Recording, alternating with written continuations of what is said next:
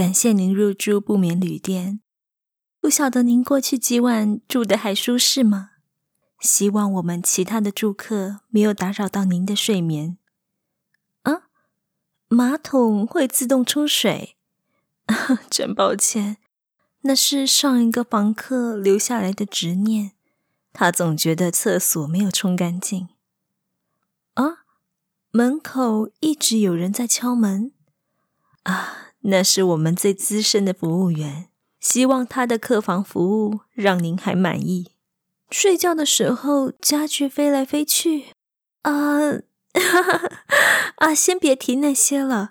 这边是您的账单，总共是六百六十块灵魂碎片。啊，不好意思，我们不收新台币，也不接受刷卡。您如果付不出来的话，那就要麻烦您留下来打工还债喽。打工的内容，嗯，让我好好想一想。我们就先听听故事，再来讨论您的债务喽。日本恐怖实话《事故物件》番外篇。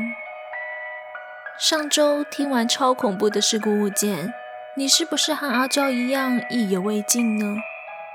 今天所带来的故事正是事故物件的番外篇，解答你在 A 住进去前，那些打工仔到底遇到了什么样奇奇怪怪的事件呢？好了，故事开始了。各位漂板朋友晚安。时隔也快一个月了，我留言给 C 问了关于之前那些住在事故物件里的打工仔的故事。而 C 终于在近日回复我了，我就用破题法来说，确实如各位所预测的，在 A 之前的打工仔都开门了。就让我把 C 所说的故事翻译成中文，稍加修饰。故事如下：其实这间房子的原委真的没有很清楚。只知道是跳楼之外，也没有太详细的前因后果。因此，在第一位打工仔去住的时候，感觉真的就跟拓荒星副本那种感觉一样。只不过第一位打工仔比较铁齿的缘故，也没有多想什么。我必须说啊，在日本铁齿的人也不少，多半就是因为日本恐怖节目的因素。故事一。打工仔，因为我不认识，故事也只是听闻而已，方便称谓，呃，就随便带个姓氏好了。第一位打工仔，我就姑且称之为入江桑。入江桑是个住凶宅的老手，听说他个人住过很多凶宅，经验异常之丰富，而且他对于心灵恐怖之类的事情嗤之以鼻。因此，在接过 C 叔叔的拜托之后，不到一个礼拜的准备时间，这位入江先生就住进去了。一样的，头三天都没有什么问题发生。到了第四天，一样的节奏，是板上各位都知道的敲门声。当下，入江桑没有多想，就去开了门，结果什么人也没有。是的，真的什么人也没有。入江桑以为是加班应酬的人喝醉不小心按错之类的，也就没有多想，很快的就洗洗睡了。好笑的是，接下来每隔一个小时门铃就会响一次，从十一点开始到凌晨三点都非常规律。因为睡不好，所以让入江桑有点恼火。于是，他很干脆的在凌晨四点前把电铃拔掉，平安的一天又过去了。就在隔天晚上，入江桑看着电视的时候，同样的十一点，电铃又再度响起，又来了。入江心里嘀咕着，又准备跑去开门，但是走到门边时，心想：不对啊。昨晚我不是就把电铃拔掉了吗？这时，因为入江嗓终于知道不对劲，于是他透过猫眼向外看去，嗯，没有人，很好，这一切一定都是幻觉，吓不倒我的。当他真的以为是幻觉的时候，耳边突然有个声音说：“你在看什么？都已经进来了。”说。入江的反应当然是猛然回头，结果除了远远看到深夜综艺放送的声音之外，什么也没有。一定是刚才综艺节目艺人的声音了，都怪我电视开太大声了。当入江这么想着的时候，门铃又响了起来。这到底是怎么回事？入江反应没过来，便一把扑到门上去，凑着猫眼喊道：“少开玩笑了，有种就出来啊！”门铃停止了，入江松了一口气，慢慢的把眼睛看向猫眼，想观察外面的动向。想当然尔，还是什么也没有。搞什么东西啊？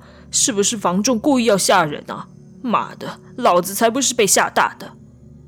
入江一边抱怨一边回头，然而他发现已经有个人影站在他面前。人影是什么？简单来说，就是类似柯南里面的黑影凶手那种感觉，只有一个人的轮廓，看不清楚头发、穿着、五官，唯独看得清楚的就是那一双眼睛。那双眼睛不像人。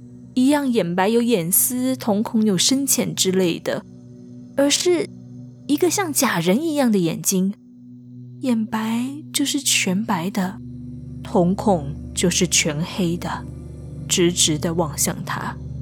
下一秒，这双眼睛就贴到入江的眼睛前，然后入江的耳边又响起一道声音，就说已经进来了。接着，入江就没记忆了。过没多久，入江当然什么都没说就搬走了，只住了一个礼拜。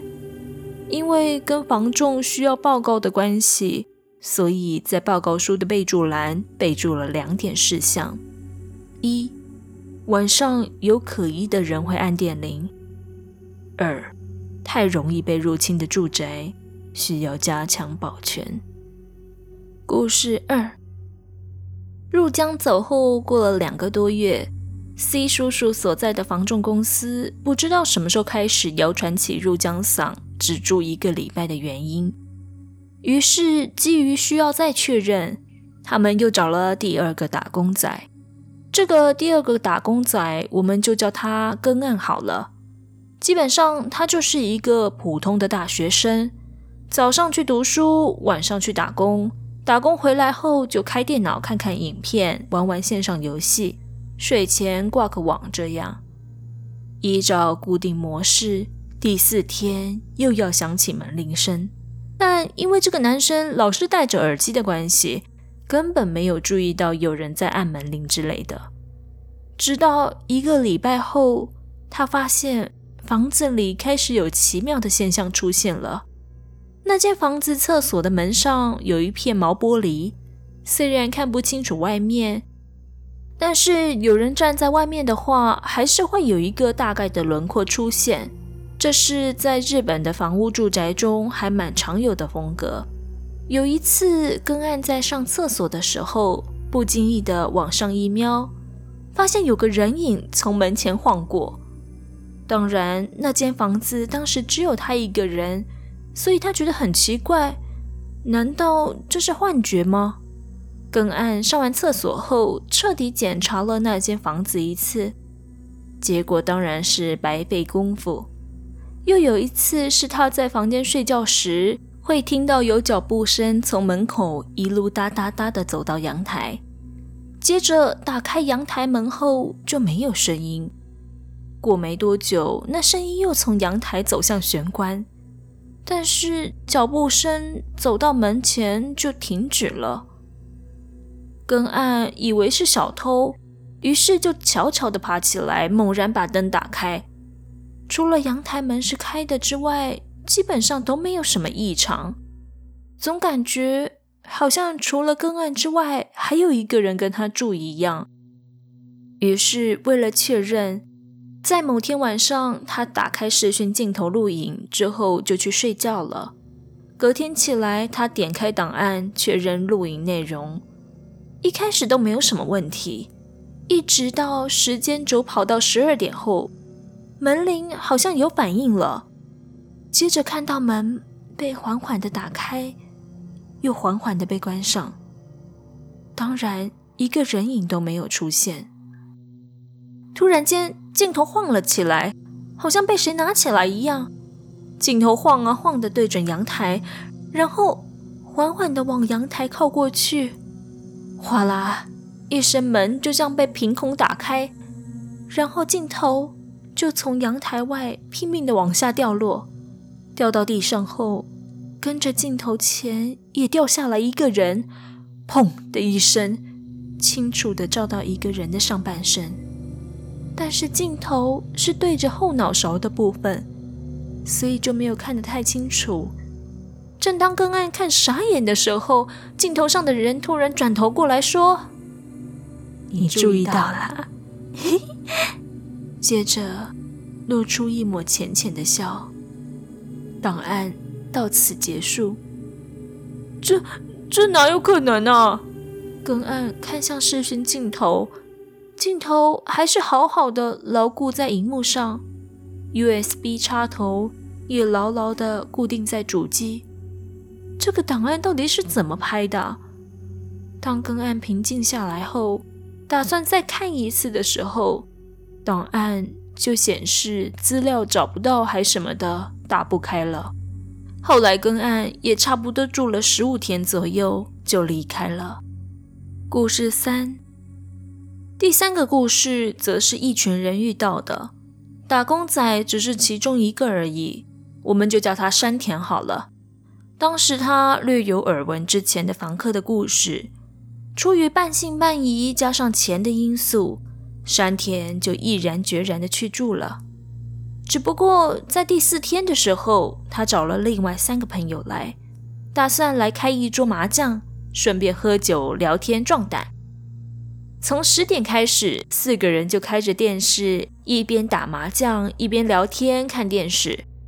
后来气氛越来越嗨，他们的声量也就越来越大。正当他们开心的时候，天花板突然“砰”的一声，四个人傻住了，愣了一下，以为是楼上的人不满他们太大声，于是他们又靠腰的更起劲了。是的，这四个人完全就是屁孩。但过没多久，天花板又砰了一声，四个人更确信是楼上的人在不爽，就借着酒意大声嚷嚷地说：“哎，有什么不满就说啊，在那边敲什么啦？哼，对嘛，就只会在那边敲的猪，有种就下来讲啊，混蛋！”当第三个人讲完的时候，门铃就响了，四个人这下就愣住了。小声的互相问说：“怎么办？怎么办？”后来当然还是得由山田去开门。他战战兢兢的走到门前，打开，一样什么人都没有。于是关上门后就回到客厅。正当山田觉得奇怪的时候，突然室内灯全熄了，四个人当下乱成一团。当其中一个人把手机的手电筒打开后，他发现阳台站了一个人，眼睛狠狠地盯着四个人，接着开始砰砰砰砰砰砰地敲着窗户，最后咔一声，窗户就这样被打开了。看到这样情形的四个人，当下连滚带爬地跑到另外一个人家，据说他们都不敢睡，一直醒到天亮。而山田似乎当天就不续住了，算是最短的一个例子。以上都是 C 从 C 的叔叔那边听来的故事，再转述给我听。真实性我不确定有几成，但至少 A 遇到的那件事，他到现在都心有余悸。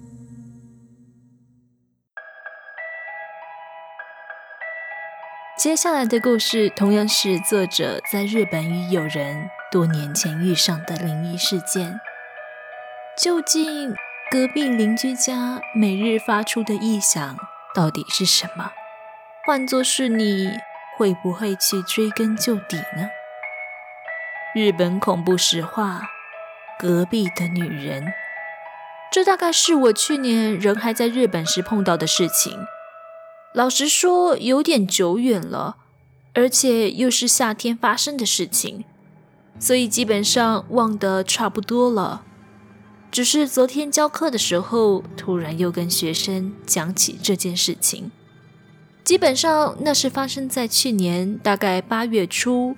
也就是大约是日本秋学期结束的时候，那个时候因为最终考试结束的关系，我的闲暇时间颇多，正巧挺熟的一个日本朋友长泽桑，刚好趁这个空档要搬家，缺乏人力，所以就找我去帮忙。反正闲着也是闲着，所以我就去了。那是个靠近吉祥寺附近的住宅区。但绝对也没有离闹区很近，正经来说，应该算是个很偏僻的住宅区。不过，虽然说是偏僻，但附近的生活机能很好，要超市有超市，要居酒屋有居酒屋，只是要走去搭电车，也要将近十分钟左右的路程，颇为麻烦。而我朋友住的地方，并不是在大马路上。而是需要先弯进一个小巷子里，接着会看到有许多独栋的房子并排，走到底就会看到一个小空地，基本上那里就是一般日剧会出现的两层公寓的前庭，前面让住户停脚踏车等，一楼和二楼则皆各有一排大约五到六间的单人套房，我朋友住在二楼的倒数第二间。所以搬家什么的真的挺吃力的。不过老实说，我个人还蛮喜欢那种小住宅气氛，让我挺享受那种感觉的。那时候搬完第一天，长泽桑还觉得不好意思，让我跟另外一个朋友花时间帮忙，特地请我们吃了顿饭，然后跑去涩谷逛街、泡夜店，玩到晚上十一点多的钟点，也就是末班车才回去。第一天搬家难免兴奋，因此意犹未尽的我们回去他住的地方时，又买了几瓶酒，打算回他家续摊。然后我们还遇到了住在倒数第三间的白领族。呃，你好，我是今天刚搬来这里的长泽。呃，你好，我是二楼直插的江藤。呃，因为早上您好像不在的关系，就没去拜访，真不好意思。啊、呃，没有关系的，没有关系的。呃，不知道您什么时候有空之类的，我我在。哦，那可能要一个月后了吧，我想。诶，呃，因为公司刚好要外派，不在，改天再来吧。呃，总之别介意就是了，以后还请多多指教。呃，这边才要请您多多指教呢。长泽和江藤接着互相寒暄几句，就各自回房了。江藤桑感觉人不错啊，果然日本人的搬家拜访实在不是台湾能比的呢。记得那个时候，我们进房之后，还想说人家是白领族，晚上需要休息，死命的控制音量，不要让自己吵到别人。但是酒兴一起，总是聊得很开心啊。这边忘了提一下房内的格局了。因为我不会画图的关系，就简单描述吧。进门之后，大概是先可以容纳一个半人的走道，玄关过后就是木地板，左手边是浴室，再踏一步就是小厨房。不过说是厨房，充其量也就是个水槽加电磁炉而已。然后过了一个门后就是客厅，客厅再过去到底有个落地窗。窗外是个个人用的阳台，有副洗衣机和晒衣架。阳台的旁边紧邻着隔壁家的阳台，因此啊，只要想要，随时都可以入侵邻家。接着，客厅上头有一片小木板阁楼，隔壁有个楼梯可以上去，属于楼中楼型，上面还算宽广，让你放床用的。而这个阁楼空间是建筑在一半是小厨房的上方，一半是在客厅上。形容的不太好，不知道能不能让各位理解。当天晚上，我们开始边喝边聊天，音量也保持在一般对话的音量程度。直到过了晚上快两点的时候，我们突然听见隔壁的墙壁，也就是最后一间的房子里，传出很规律的砰、砰、砰的敲墙壁声。一开始我们因为聊得很嗨，也没注意到，但是似乎越来越大声。那个时候只觉得隔壁是谁呀？有点吵哎。长泽还半开玩笑地说：“是不是隔壁有人在推炮之类的？”不过这个时间推炮是是怎样啊？半夜起床尿尿我还可以理解，但半夜起床推炮兴致有没有这么好？声音一直持续到五点才消停。我们那时老实说也不知道怎么喝的，就各自睡死。那次过后，将近一个礼拜多都没有到长泽家过，基本上都是约到外面玩乐。直到后来的某天，我们又是同样的模式：早上跑到镰仓去观光，然后晚上去逛街、泡夜店后，买酒去长泽家喝酒聊天到通宵。时间一样，唰的一声，不知不觉又瞎扯一堆八卦后，墙壁又开始响起了砰砰声。哎，又来哦？还是他不欢迎我啊？我这么问。接着长泽脸就垮下来了，用不太爽的语气说：“上次之后到今天都没停过了。”哎，你没有去敲隔壁门吗？跟房东讲什么的？我问。没有啊，你忘记我打工哦。打工回来通常就洗洗睡了啦，只是半夜会有一点妨碍睡眠。想说算了，我有试着开电视跟他拼啦，但还是输他，所以后来就想说不管了啦。长泽说：“哎，你也太懒了啦，明天我陪你去敲门吧。”嗯。长泽虚应了一声。我们又持续之前的模式，讲到快早上才睡。可是，在我眼睛快要闭上前，他突然拍了一下我的脸。呃，我超累的，大大，你干嘛啦？哦，现在是几点啊？我睡意朦胧的说：“六点半啊。”哎，你跟我来一下。长泽说：“去哪里了？隔壁。”现在，别问了，来就是了。长泽坚持地说。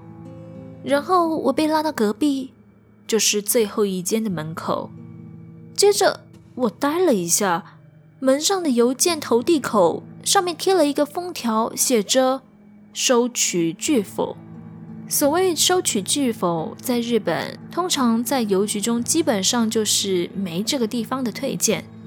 如果是房屋的话，基本上就是代表没有人住的意思。这、这、这是怎么回事啊？我问。我不知道。这是没有人住的意思吗？啊，还有可能是别的意思哦。长泽反问我。有有没有可能是他他不想接邮件，所以没拆下来啊？嗯，这么一说，似乎是有可能啦。那、你是日本人还是我是日本人呐、白痴！我骂道。呃，你今天再住我家一晚好了。长泽带着哀求意味的说道：“先让我睡吧，你不要自己吓自己啦。”我们再度以同样的模式打混了一天，虽然嘴上都没说，但是其实心理上还挺在意这回事的。所以，我们接近傍晚的时候又买了酒回去，接着开了电视，一边看综艺节目，一边等到十二点过后的那个砰砰声。终于，又大概在接近两点的时候，砰砰声又开始慢慢的从小声开始出现。长泽站了起来，“嗯，你你要干嘛？”我这么问着，他现在是要准备敲门的意思吗？长泽没说什么，只是打开阳台落地窗，直接往左边的阳台一跨。过没多久，他很迅速地爬了回来，并很大一声地把落地窗关上，迅速地把窗帘拉了起来，大声地跟我说：“喂，我们我们我们出去喝吧。”啊？哦，我们不是有买酒吗？我整个搞不清楚状况。随便啦，赶快走啦！长泽一边说，一边胡乱地把酒塞进去客厅的小冰箱，硬是把我拖了出去。我满头问号地跟着他，一出巷子后，他根本就是用半跑步的姿态直冲向附近的居酒屋。进去之后，什么也没说，就叫了一盘综合烧烤和两杯朝日银装。哎，到底怎么了啦？这么慌张是怎样啊？还是真的有人在打炮啊？我问。怎么可能啦？长泽脸色苍白的突然跟我吼了一声：“呃呃！”你你冷静点啦，所以所以说你你你是到底看到了什么啊？说来听听啊。我我看到我我看到一个女人。长泽说。呃，然后呢？她不对，她她是吊着的。哈？我说我看到一个上吊的女人啦。长泽崩溃的说。难难道是？我不可置信的问道。呃，没错。接下来就描述一下长泽他看到了什么。长泽那时候只是想说，隔壁在搞什么鬼啊？每天晚上这样碰碰碰的，所以就想说从阳台去看一下隔壁在干什么啦。刚好隔壁窗帘也没拉，因此他就大胆的单脚跨了进去。结果映入他眼帘的。是一个上吊的长头发女子，她的身体很激烈的左右摇晃，所以晚上发出的碰碰声是女子的脚撞到墙壁的声音。而最可怕的，应该是她单脚跨进阳台看到的瞬间，那个女子的摆动瞬间停了下来，而且头慢慢的转了过来，本来是上吊的眼白。和吐出的舌头慢慢的缩了回来，用很扭曲的笑容跟长泽说：“一起死吧。”接着长泽就很镇定且快速的把我拉来居酒屋。骗人的吧？我不敢相信长泽所说的。不信你自己去看看啊！我怎么可能这么傻呢？就这样，两个人一直在附近的居酒屋待到早上，才敢回去睡觉。这件事情有没有事后谈？老实说，没有。我们都有探听过那间套房的故事，不过大部分的人都说不知道，房东也更不可能说是怎么样，因为毕竟除了那个声音持续都有之外，基本上并没有危害到长泽本人的人身安全。顶多可能自己吓自己，总觉得在睡觉时，下面客厅外的阳台有人在偷看他。但是这样也构不成能够逼供房东的条件，因为房东一招供，通常就是押金全退，还要加上该月的房租。以此，长泽不想太知道发生什么事情，而且因为他也签了两年约的关系，没有办法搬走。所以干脆就这么住下去算了，反正也没发生什么事情。但还是多少求个心安，跑去神社求了几张符贴在上面。不过没有用就是了。今年三月他来台湾的时候，我问起他这件事情，他说还是有的，虽然很困扰，但是又不能怎么样，就当做人家晚上做运动吧。我听了大笑，想说他难得来，就带他去庙里求个平安符，还特别选了鬼怪克星玄天上帝的庙。据说啦，据说他拿回去挂在那个墙上之后，声音就比较没有了，可能人家脚痛吧，我想。好啦，今天的故事就到这边结束喽。你是否也有像作者一样，呃，有灵异宅的经验呢？是不是也有你没有办法用科学解释的奇怪现象？也欢迎你在 IG 或是 Apple Podcast 上面分享给阿娇，或许有机会我会将你的故事念给大家听哦。那今天就到这边喽，我们下周再见喽，拜拜。